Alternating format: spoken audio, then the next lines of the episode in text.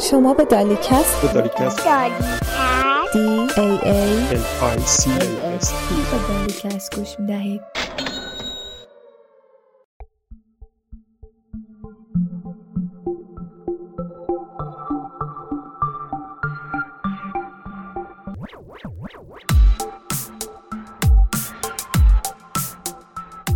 که می‌دونید نتایج جوایز نوبل 2020 هفته پیش اعلام شد و این بهونه شد که بالاخره توی دالیکست شماره چهار که الان دارید بهش گوش می‌دید من مریم عاطفه و مهتاب هر سه با هم بیایم در مورد جایزه نوبل. که تاریخچه جایزه نوبل چی هست ماهیتش چیه آیا پولی هم در این جایزه نهفته هست یا نه؟ و اینکه کیا این جایزه رو می‌برن و نهایتا اینکه امسال این جایزه به کیا رسیده صحبت کنیم. شاید خیلی از شماها فکر کنید که دالیکس یک مجله اطلاعات عمومی از علم به زبان ساده برای همگانه و میاد در مورد مسائل مختلفی صحبت می‌کنه. و این درست است. ولی مهمترین مسئله ای که ما ستا بهش فکر می‌کنیم و دوست داریم که دالیکس بر اساس اون پیش بره ارزش سوال پرسیدن و سوال درست پرسیدنه.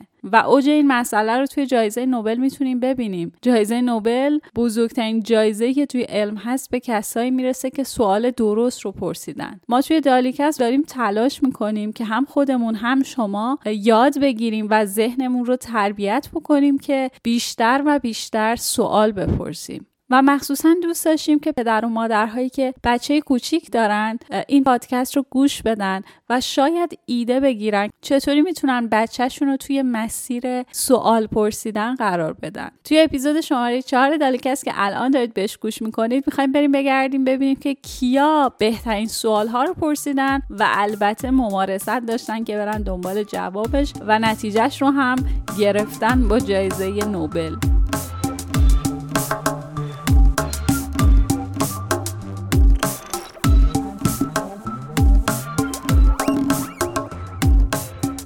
آلفرد نوبل در 21 اکتبر 1833 در استکهلم سوئد متولد شد. همون سالی که آلفرد به دنیا آمد پدرش که در کار ساختمانسازی و پلسازی مشغول به کار بود ورشکست شد آلفرد علاقه زیادی به شعر، ادبیات، شیمی و فیزیک داشت. اما پدر آلفرد دوست داشت که در واقع آلفرد کار اون رو ادامه بده و از علاقه آلفرد به شعر و ادبیات خوشحال نبود. بنابراین آلفرد رو برای تحصیل مهندسی شیمی به پاریس فرستاد. در پاریس آلفرد در یک آزمایشگاه خصوصی مشغول به کار شد و در اونجا با یک شیمیدان ایتالیایی آشنا شد که ماده منفجره به نام نیتروگلیسرین رو اختراع کرده بود که یک ماده به شدت منفجره بود. آلفرد خیلی به این ماده و کاربرد اون در پروسه های ساخت و ساز علاقه من شد و بعد از اتمام درسش به روسیه برگشت تا همراه پدرش مشغول به کار بشه و با توسعه نیتروگلیسرین به عنوان یک ماده منفجره مفید در ساخت و ساز به پدرش در شغلش بسیار کمک کرد. آلفرد بر روی نیتروگلیسرین به عنوان یک ماده منفجره تمرکز کرد و آزمایشات زیادتر رو بر روی این ماده انجام داد که متاسفانه این آزمایش ها منجر به کشته شدن چند نفر از جمله برادر جوانتر آلفرد شد. آلفرد در طی آزمایش خودش دریافت که ترکیب کردن نیتروگلیسرین با ماسه دانریز ماده خمیر مانندی رو به وجود میاره. با شکل دادن اونها و قرار دادن اونها در کنار هم یک ده منفجره رو ایجاد بکنه که اسمش رو گذاشت دینامیت. دینامیت در صنعت ساخت و ساز خیلی مورد استقبال واقع شد. بعد از اون آلفرد در 90 نقطه مختلف کارخونه هایی رو در 20 کشور تأسیس کرد. جالبه بدونین که اون به عنوان پولدارترین خانه به دوش اروپا معرفی شد. اون 355 اختراع رو به ثبت رسونده بود. پس دینامیت تنها اختراع نوبل نبوده اما می‌تونیم بگیم مهمترین و کاربردترین اونها دینامیت بود. آلفرد در ایتالیا در ده دسامبر 1896 درگذشت. و در آخرین وصیت نامه و خواستش نوشت که بیشتر ثروت اون رو برای اهدای جوایز به کسانی که بهترین خودشون رو برای بشر در زمینه های فیزیک، شیمی، فیزیولوژی و پزشکی، ادبیات و صلح انجام میدن استفاده بشه. و در پنجمین سالگرد مرگ آلفرد اولین جایزه نوبل اهدا شد در استکهلم سوئد و اسلو نروژ. از 1901 تا 2020 603 تا جایزه نوبل به برندگان داده شده. ظاهرا اصلا برنامه‌ای برای اهدای جایزه نوبل اقتصاد نبوده و بعدا اضافه شده. درسته این؟ بانک سوئد در 300 سالگرد این بانک در سال 1968 جایزه ای رو برای علم اقتصاد اختصاص داد. و در سال 1969 همزمان با تاریخی که برنده های نوبل اعلام میشن و در واقع جوایز نوبل اهدا میشه به علوم اقتصاد نیز جایزه رو اهدا می‌کنه. من خیلی الان برام سوال هست. یکی اینکه اساسی که داری میگی اینه که یه کمکی به بشریت کرده باشه. یکی اینکه تصمیم گیرنده اینکه این جایزه به کی برسه در حال حاضر کیه؟ پروسه انتخاب این جایزه از اوایل پاییز شروع میشه. اکادمی سوئد که معمولا به همراه چند اکادمی دیگه مسئول انتخاب برنده جایزه نوبل هستن. دعوتنامه هایی رو به افرادی که برای دریافت جایزه نوبل کاندید بشن یعنی در اون حد هستن حدود 6000 نفر رو معمولا دعوت می‌کنن. معیار انتخاب کاندیدهای نامزدهای جایزه نوبل افرادی هستن که کاری رو در این رشته انجام بدن که بیشترین فایده رو برای بشریت داشته باشه. جایزه نوبل چیه؟ صرفا یه تندیس یا یه داله یا اینکه یه بود مادی هم پشتش داره؟ مقدار جایزه نوبل در واقع هر سال در حال تغییر هستش. در سال 2020 مقدار این جایزه به 10 میلیون کرون رسیده. دیدم که بین برنده های جایزه نوبل 28 تا ارگانیزیشن بودن که جایزه صلح برده بودن مثل چه مؤسسه؟ چون برای خود من جالبه چجوری یه مؤسسه می‌تونه جایزه نوبل ببره. حالا فردا شاید نتونیم جایزه نوبل ببریم. مؤسسه ایش حالا شانس داشته باشیم شاید. سازمان غذای سازمان ملل. گروهی هست که روی جنگ با گرسنگی کار می‌کنه و یک سازمان سازمانی زیر سازمان سازمان ملل هستش. اون هم امسال جایزه نوبل صلح رو برده. صلیب سرخ فکر می‌کنم سه بار تا حالا این جایزه رو برده. جایزه صلح رو اولین جایزه نوبل صلحی هم که اهدا شده 1901 به هنری دونانت بوده که بنیانگذار صلیب سرخ بوده. یعنی اگه بخوایم اون شخص رو هم در نظر بگیریم صلیب سرخ مجموعا با رئیسش چهار بار جایزه نوبل بردن. به جز صلیب سرخ بازم هستن کسایی که دو بار جایزه نوبل رو بردن. واقعا به نظرم عدالت نیست. یک شیمیدان بوده. سال 1954 جایزه نوبل شیمی رو برده. سال 1962 ترم 8 سال بعد یعنی جایزه صلح نوبل رو هم برده. اسمش بود فکر کنم پاولینگ. توی خانواده هم که تو جایزه نوبل خیلی جایگاهی دارن خانواده کوری هستن. یه سوال دیگه دارم اونیه که از زمانی که این جایزه شروع شده از سال 1901 تا الان. آیا زمانی بوده که این جایزه نوبل اهدا نشه بنا به هر دلیلی؟ در طی جنگ های جهانی اول و دوم بودند که خب به دلیل شرایط نامساعد جنگ این جایزه زمانهایی وجود داشته که این جایزه اهدا نشده. داشتم می‌خونم در مورد کسایی که جایزه نوبل رو برنده شدن ولی این جایزه رو قبول نکردن. چرا؟ ژان پل سارت که همه بهش ارادت داریم سال 1964 برنده جایزه نوبل شد. نوبل ادبیات و جایزه رو نگرفت. البته کلا همه جوایزی که بهش اهدا شد و این افتخارات رو رد می‌کرد. جایزه نوبل هم رد کرد. باور کردنی نیست ولی آره یه نفر دیگه هم بوده البته. جایزه صلح 1973 لی دوکتا یه همچین چیزی. امیدوارم اسمش درست گفته بشم. به خاطر صلح ویتنام به صورت مشترک فکر کنم با وزیر امور خارجه آمریکا اینا جایزه صلح می‌گیرن. ولی این شخص این آقا جایزه رو قبول نمی‌کنه. به خاطر اینکه میگه اون قدم اوضاع صلح ویتنام خوب نشده که من خودم رو مستحق جایزه بدونم. ولی بودن آدمایی که مجبورشون کردن که جایزه رو قبول نکنن. سه نفر بودن که 1938 1939 جایزه نوبل رو برنده شدن ولی آدولف هیتلر مجبورشون می‌کنه که جایزه رو رد کنن. البته بعدا مدال رو گرفتن. یعنی بعد از اینکه جنگ تموم شد فکر کنم یک سال بعدش مدال رو گرفتن ولی دیگه اون پوله رو متاسفانه نتونستن بگیرن.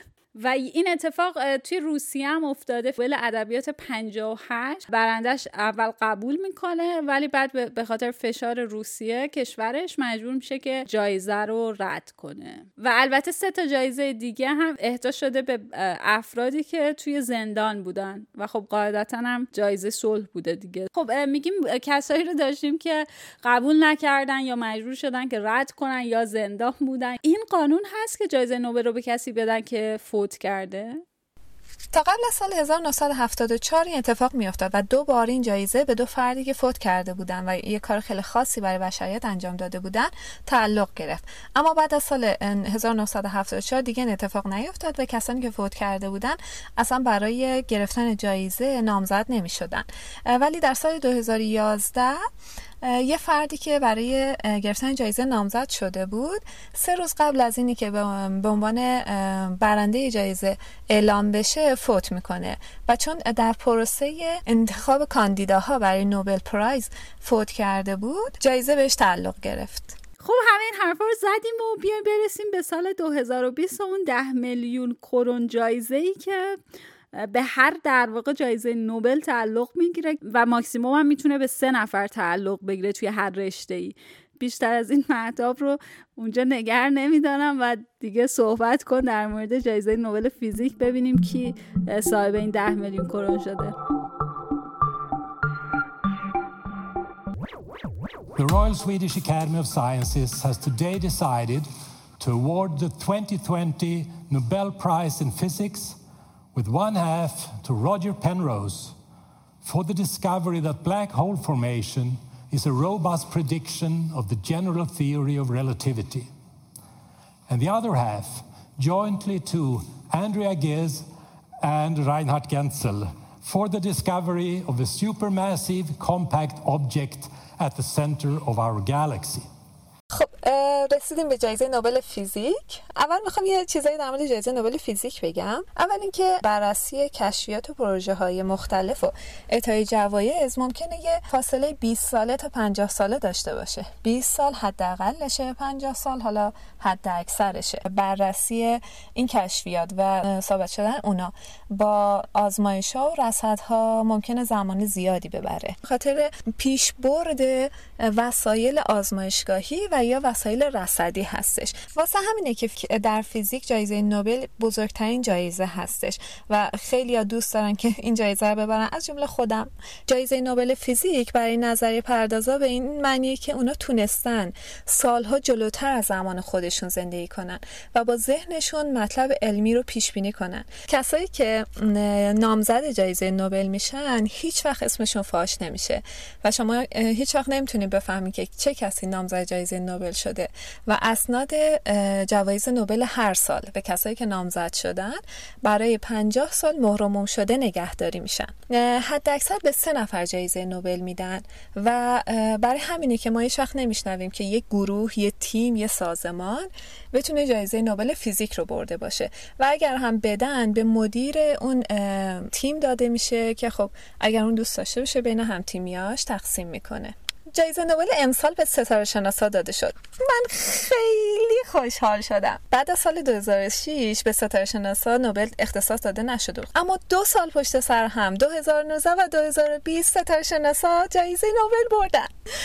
در سال 2019 جایزه نوبل به سیارات فرخورشیدی داده شد. اثبات اینکه یک جایی برای منظومه شمسی مثل زمین وجود دارن خیلی هیجان انگیزه اما نوبل 2020 شما یه سیاره در نظر بگیرید سیاره مشتری رو. بزرگترین سیاره فراخورشیدی ممکنه 13 برابر سیاره مشتری باشه. جرمی که امسال بهش جایزه نوبل تعلق پیدا کرده جرمی هست که میلیون ها برابر سنگینتر از سیاره مشتری هستش. یه چیزی عجیب ماورایی و برای ما فیزیکدانا من فکر می‌کنم که زیبا. سیاه چاله ها.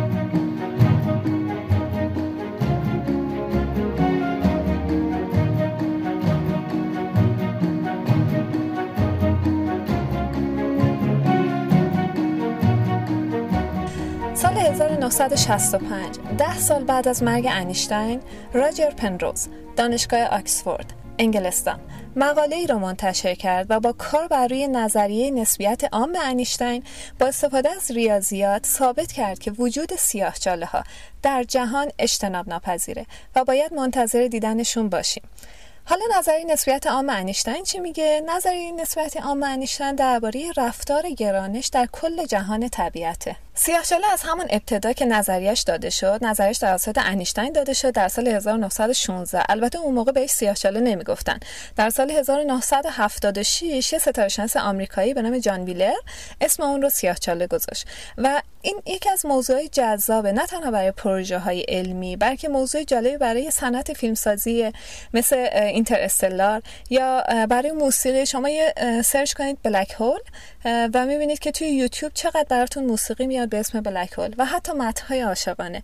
شما می‌تونید اونها رو پیدا کنید و این خیلی جالبه. یک رابطه بین چیزی که ابسترکت یا مجازی بوده توی فیزیک مجازی که نبود ولی خب کسی درک ازش نداشت آنچنان اما به هنر راه پیدا کرد. خیلی جالبه محتاب ببخشید قطعت می‌کنم.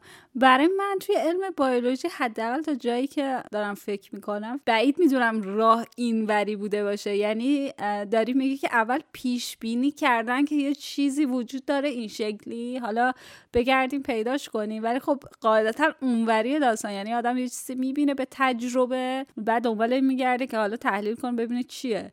ولی اینجوری که من فهمیدم میگه سیاهچاله رو اول پیش بینی کردن که آقا یه چی هست تو یه جای اسمش سیاهچاله است. یه روزی پیدا میشه. اگر که بررسی کنیم جوایز نوبل فیزیک رو تمامش تقریبا همین شکلی بوده.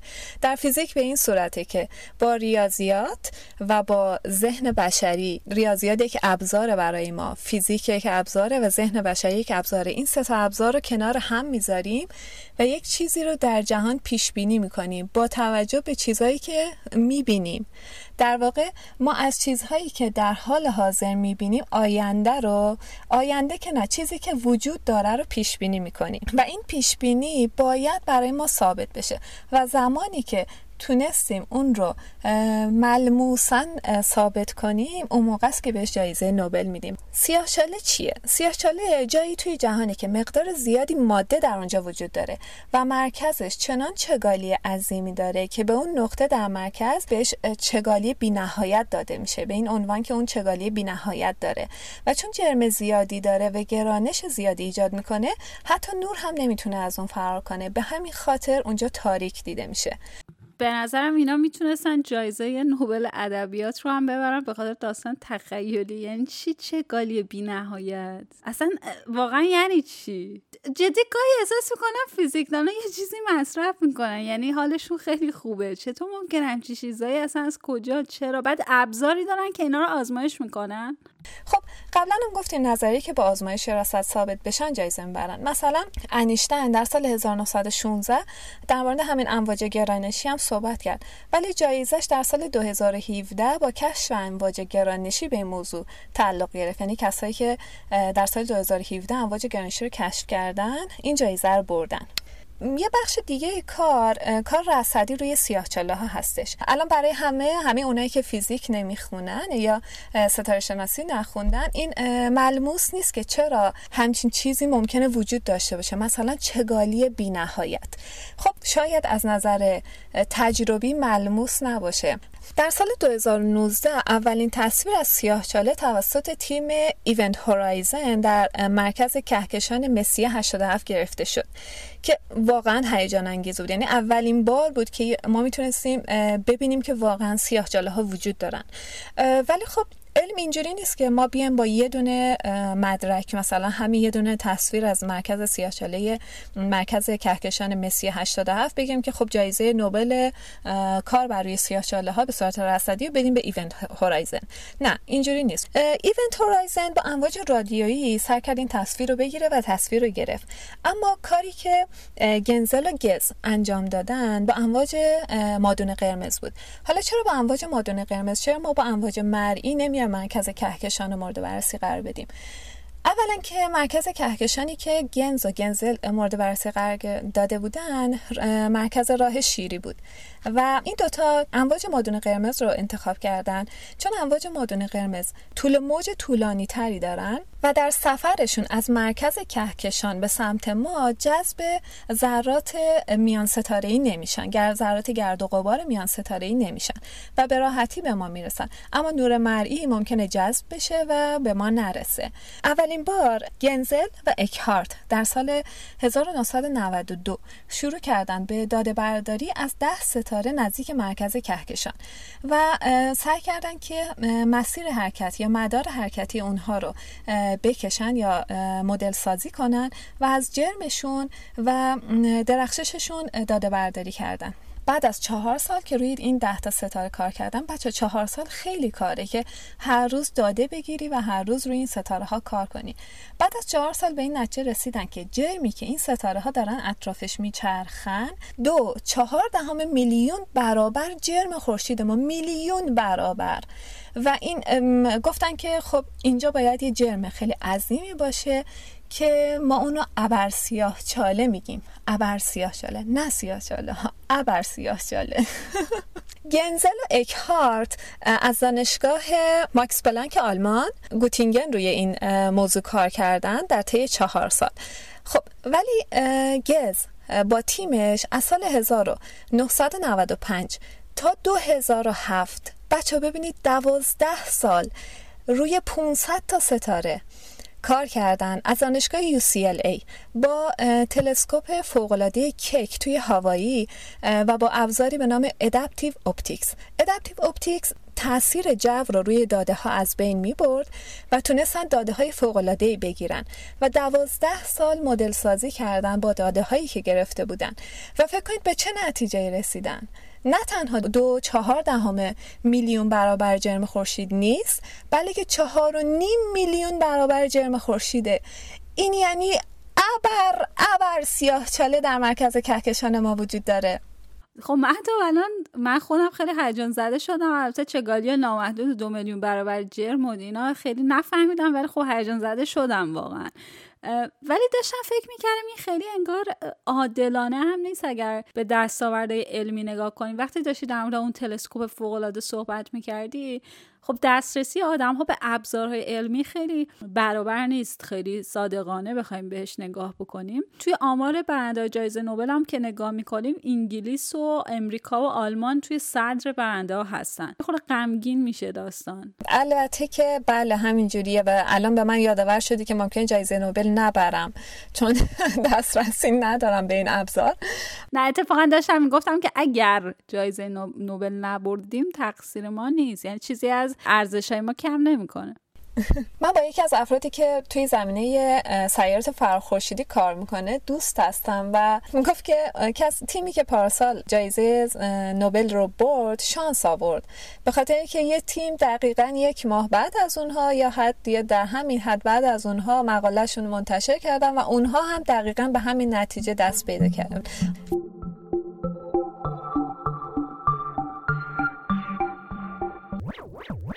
På engelska, the Nobel Assembly at Karolinska Institutet has today decided to award the 2020 Nobel Prize in Physiology or Medicine jointly to Harvey J. Alter, Michael Horton, and Charles M. Rice for the discovery of hepatitis C virus.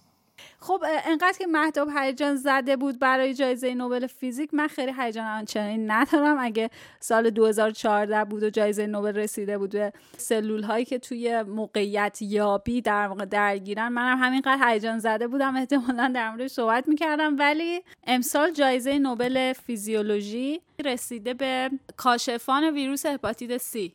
که از عوامل اصلی سرطان کبد هست. بررسی روی بیماری هپاتیت سی خیلی چیز جدیدی نیست. حالا همونجوری که محتاب هم گفت کسایی که جایزه نوبل رو می‌برن یا هر دستاورد بزرگ علمی چیزی نیست که یک شبه به دست بیاد. ده 1960 هپاتیت آ و ب کشف شدن. یعنی سالها پیش. ولی همچنان هم می‌دیدن که یک بیماری مشابه هست و همچنان آدم ها دارن میمیرن و البته که علائم خاصی نداره مثل سرماخوردگی ساده یا خستگی دلدر و تهوع هست. ولی همین هپاتیت سی نیاز به پیوند کبد رو خیلی خیلی زیاد کرده بود و میگم از عوامل اصلی سرطان کبد بود.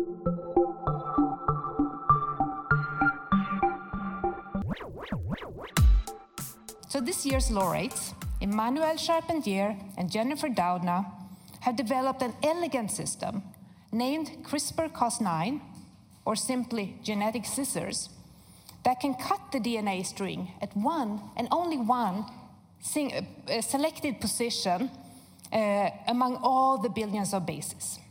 The ability to cut the DNA where you want has revolutionized the life sciences.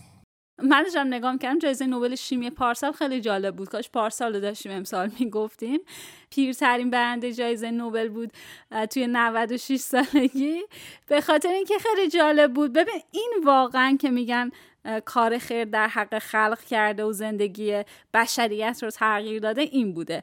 باتری های لیتیومی رو اختراع کرده بود. همین باتری که الان تو موبایل و لپتاپ و خودروهای برقی و اینا استفاده میشه. واقعا حقش بود. خیلی سریع نوبل شیمی امسال هم بگم. جالبه من فکر کنم نوبل شیمی ها من چند تا جایزه قبلی شو داشتم نگاه می‌کردم.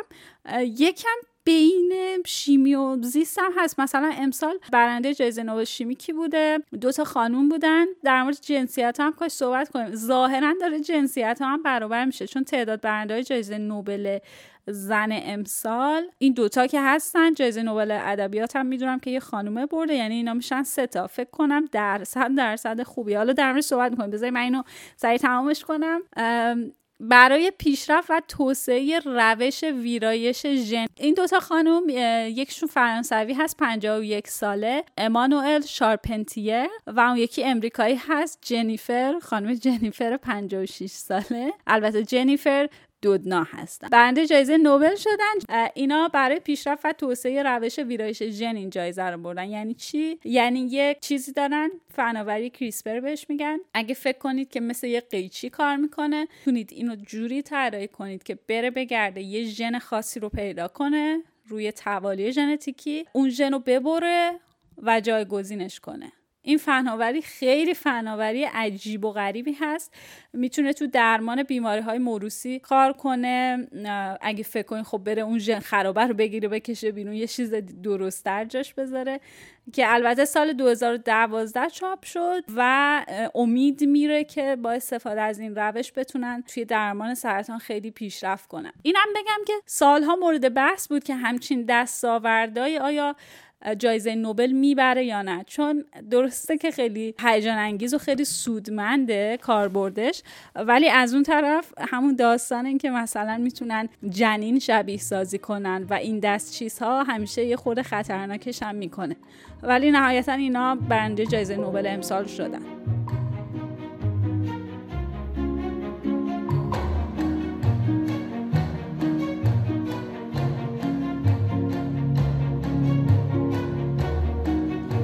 Nobel Prize in Literature for 2020 is awarded to the American poet Louise Glück for her unmistakable poetic voice that with austere beauty makes individual existence universal.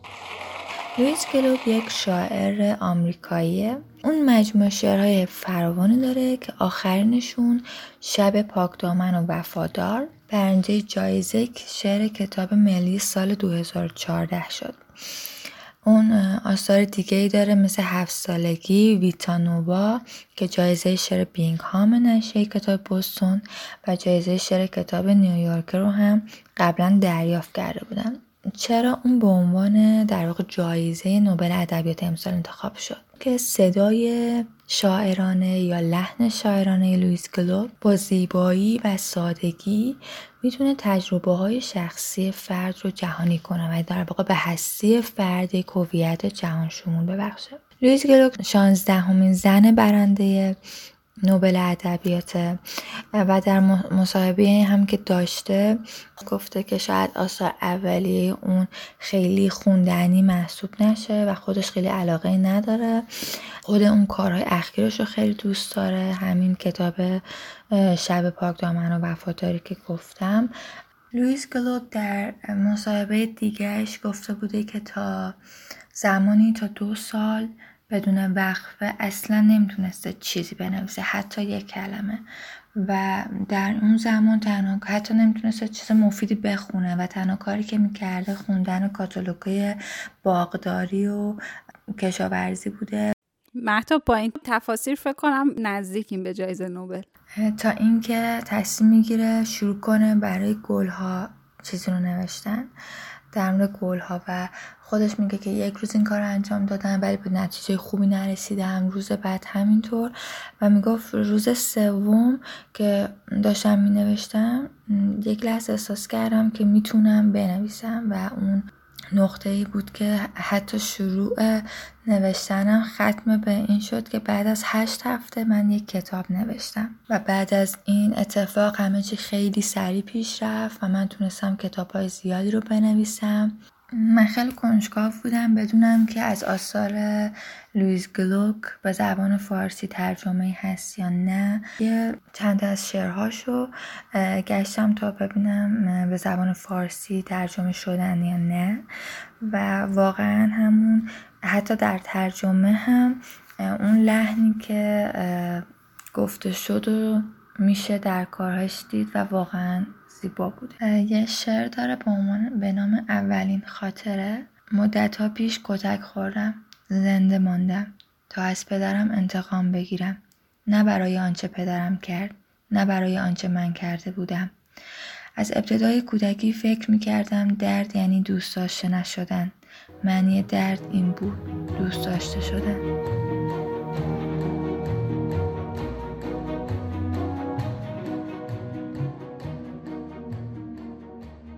The need for international solidarity and multilateral cooperation is more conspicuous than ever.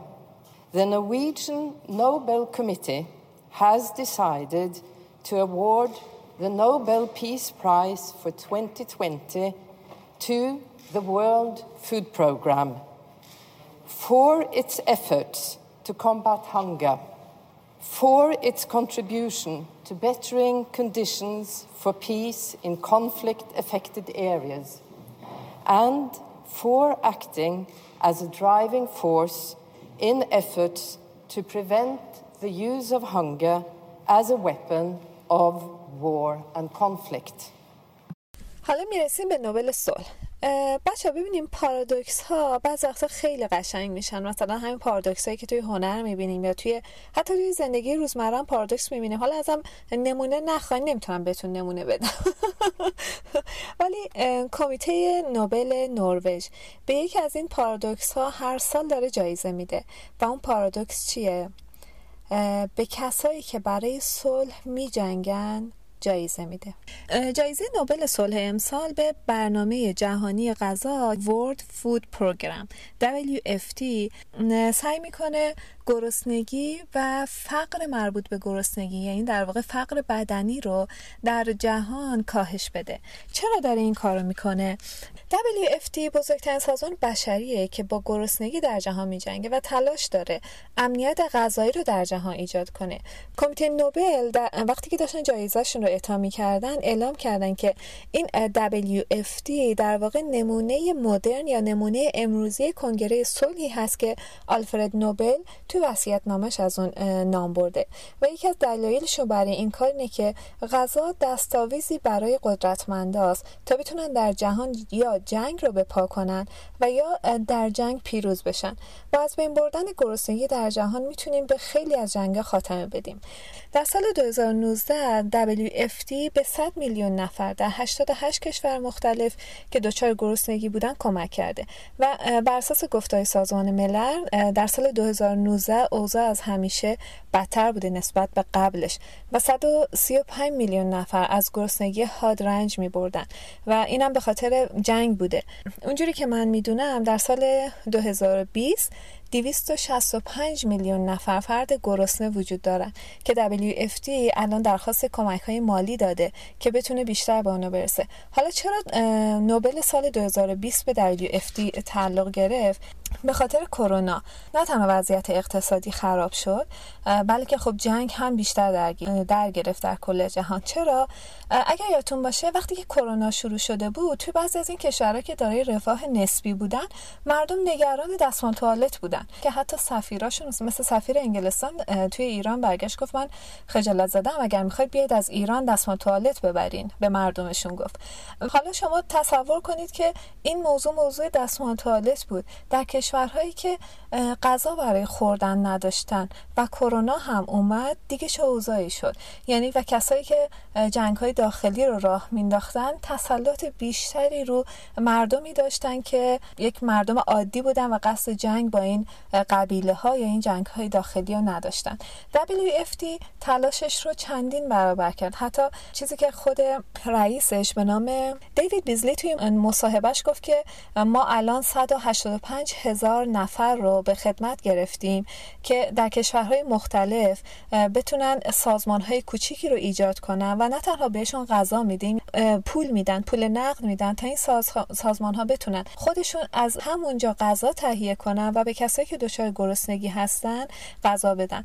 و این دقیقا دلیلش به خاطر جنگه. چون دیوید بیزلی میگه که جنگ و گرسنگی دور باطل هستن. غذا و گرسنگی ابزاری برپا شدن جنگ میشه و در کشورهای جنگ باعث گرسنگی میشه.